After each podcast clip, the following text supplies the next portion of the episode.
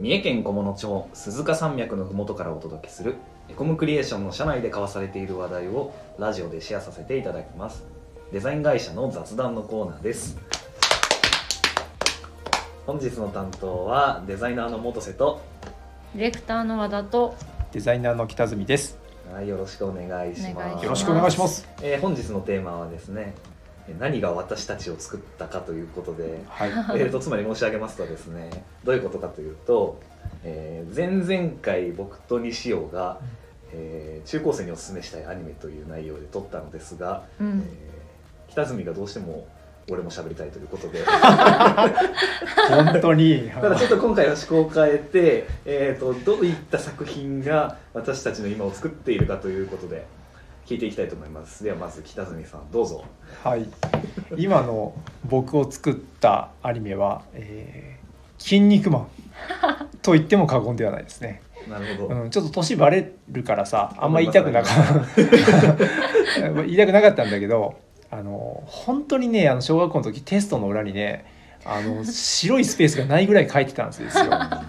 あ、先生に怒られるぐらい書いてたんですけど、うんまあ、それでなんかその絵が好きになってう、んうん、あのなんかオリジナル超人とか自分で考えたりしてね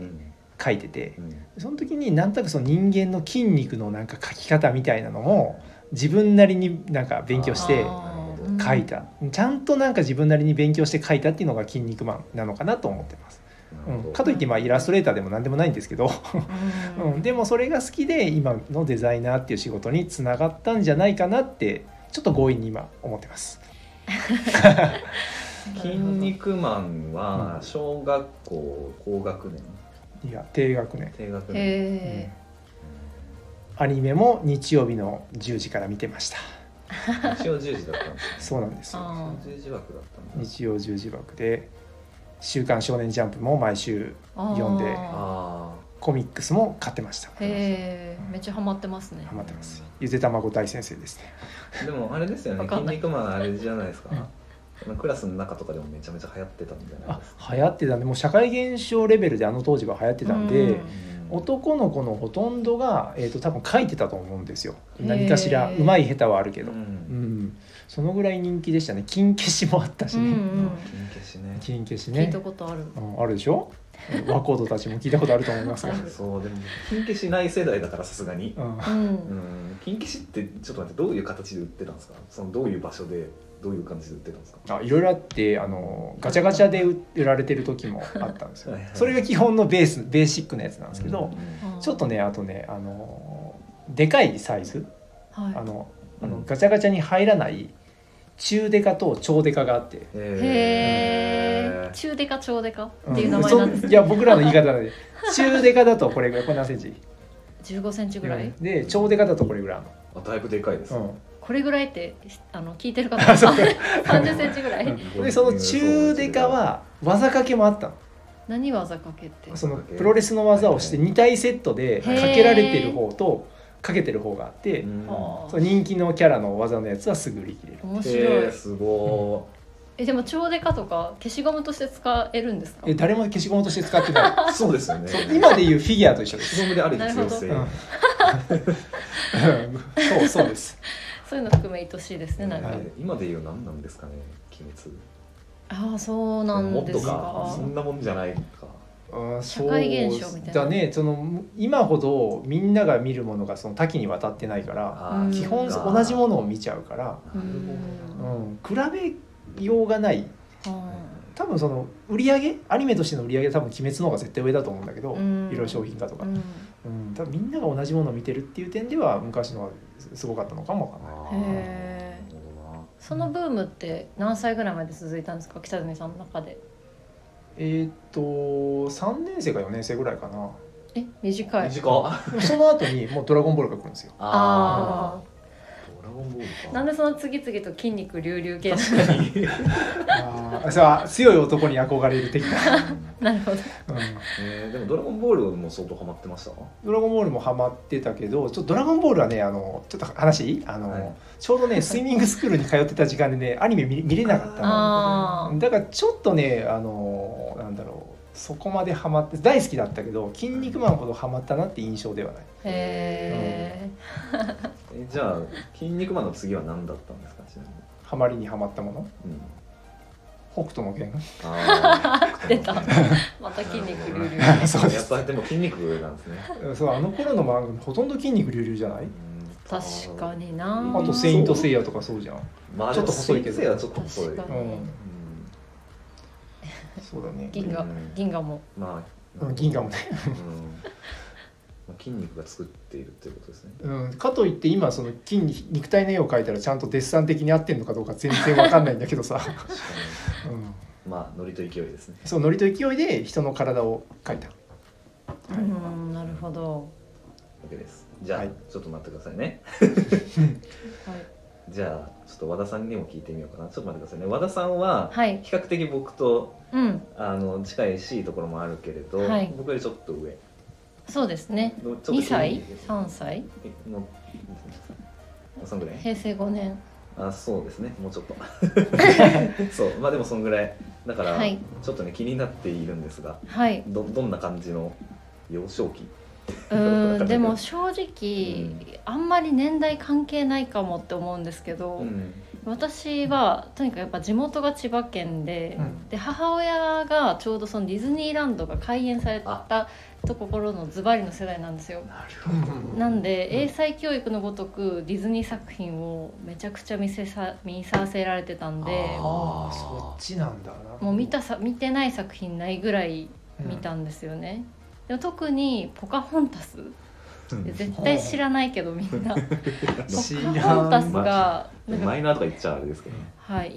田舎で育った私にとってはクリティカルヒットして、うんまあ、あんなジャングルはなかったんですけど、うんうんなんかすごくこう想像力をかきたてられる作品うんうんだったのであー相当影響がありましたなるほどポカホンタスって何でしたっけインディアンでしたっけそうインディアンですよねそうインディアンの話なんですけど、んなんであの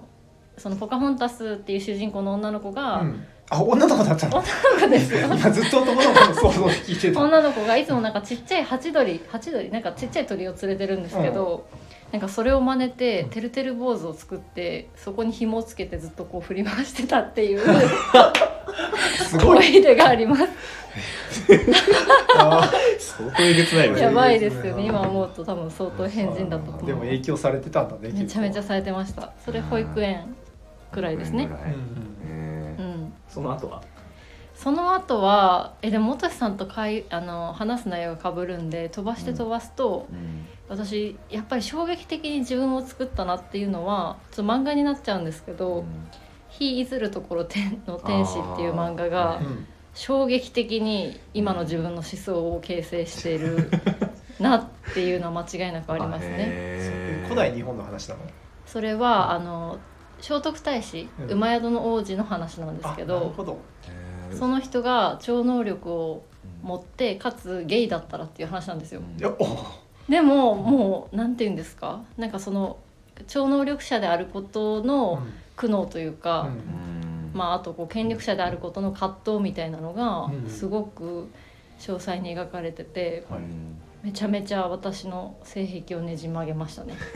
来たセリフなるほどなはいそれはいつぐらいそれはでも高校生高校生かな高校生ぐらいでも結構ブームが続いてうんもへうーいや,、まあ、やってたのはずっとずっともう母親世代だと思うんですけど、もうずっと好きでした大学生ぐらいまで。あそうなんだなんか一生記憶に残るやつってありますよねそう、うんそれですね間違いなくなんかこれっていうやつそうあー は本いはいは当いそう確本か当にそうですうんあ少女漫画なのねはいはいそう少女漫画なんですけど、ううんんもとしさんはどうですか？僕は僕はもうなんかいっぱいありすぎて困るだから、えっと、前回は僕「トラドラ」って言ったんはいうんで、すよね、うあの中高生におすすめしたいっていう作品で、うんまあでもなんかその頃ってその頃ってめちゃめちゃなんだろう萌えアニメ黄金期というか、本当そうですよ ね。本当にだから、うんなんなんですか2004年頃から2015年頃うんに、なんかニコニコ動画みたいなのがこうんううん全盛期でみたいな時だったと思うですけど、うんうんまあ、正味だからその辺にあるアニメ全般がうん僕を作ったと言えるけ ど、うん、でもなんかその一つ挙げるんだったら僕あの小学生の時に「あの早手のごとく」っていうアニメが、うん、それもあの朝やってたんですよ。朝ううんんえ北住さん見たことないんじゃないですか名前は聞いたことがある「あーはやってのごとくそう」あ想像してた絵と違いますあ本当ですかはいそうそれもなんかね、あれなんですよねなんていうのでも逆にこれが朝やってたってことがなんか確かに個人的には衝撃そうなんですよでも、うん朝なんだえっと、1期と2期があって1期はもうなんか50話ぐらいあってそれも朝やってたんですよ、あでー2期になってから深夜アニメになっちゃったから、うんまあ、要するにそういうことなんだろうなっていう感じなんで そういう ことねそういうことそうへえなんかなんだろうでもそれまでにあれなんですよ初めてそのオタクっぽい作品って言われたら、うん多分あのカードキャプターさくらとかになるんですけど、うんなんかそれってなんかオタク目線で見てないわけですようんそのうんうん要はなんか半分自我のない子供が見てるわけだから、うんうんあ純粋に作品としてねそうでも小学生になってからちゃんと作品として見た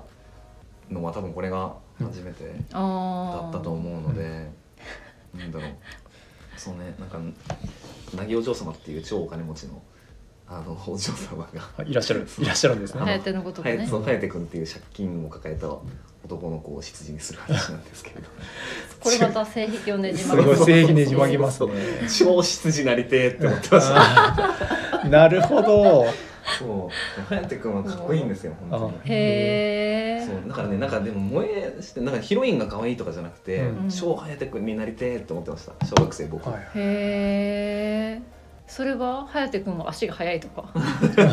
そういうわい、けやでもはそれもあるのかもしれない、いはいはいはいなるほどねそそううか颯君の名前がタイトルになるなってるってことなんですそう颯のごとくああそういうことですなるほどそうねかいでやもなんかそう考えると、うんうんなんか小さい時にハマったアニメとか漫画ってその人物になりたいみたいなのなかったですか、逆にちょっと年いってから、うん高校生とか大学生になってきてからは、どっちかっていうとそれになりたいっていうよりなんか共感して、うんなんかいいなって思ってた気がするんですけど確かにああわかるわあのちっちゃい子が仮面ライダーになりたいのって言っそてうるのそうかなそうそうそうですそうです確かにな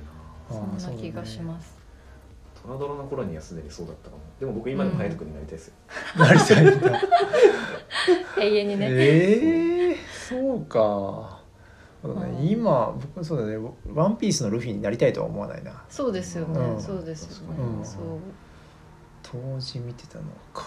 なんか寂しい気もするしう、んまあねなんか大人になったなっていう感じですね なん。かそれがちょっと嫌じゃないですか、うんそうやって思っちゃうのうんなんか僕あの意識的にうん自分はまだ中学生だって思い込みしてる永遠のえね。永遠の中学生僕はまだ颯君になれるああなるほどまだまだだカメハメが出せるみたいなあーやつと一緒そうだね僕はその誰かになりたいというよりかはあの同じ技が出せ出したかったずっとあーはいはいはいはいはい。ずっと友達とカメハメハができるんだったら将来こういう仕事に就くよねっていう妄想をずっと話してまどうしたいうこと？ カメハメハを利用できる仕事だあっでてあもそるれんでで、えすっか？と、木を折って木こりになれるんじゃないこれでめっちゃ儲かるじゃ んって、うん金稼ぎに流用するんですね。あの3年生ぐらいの時にガチで喋ってましたなるほど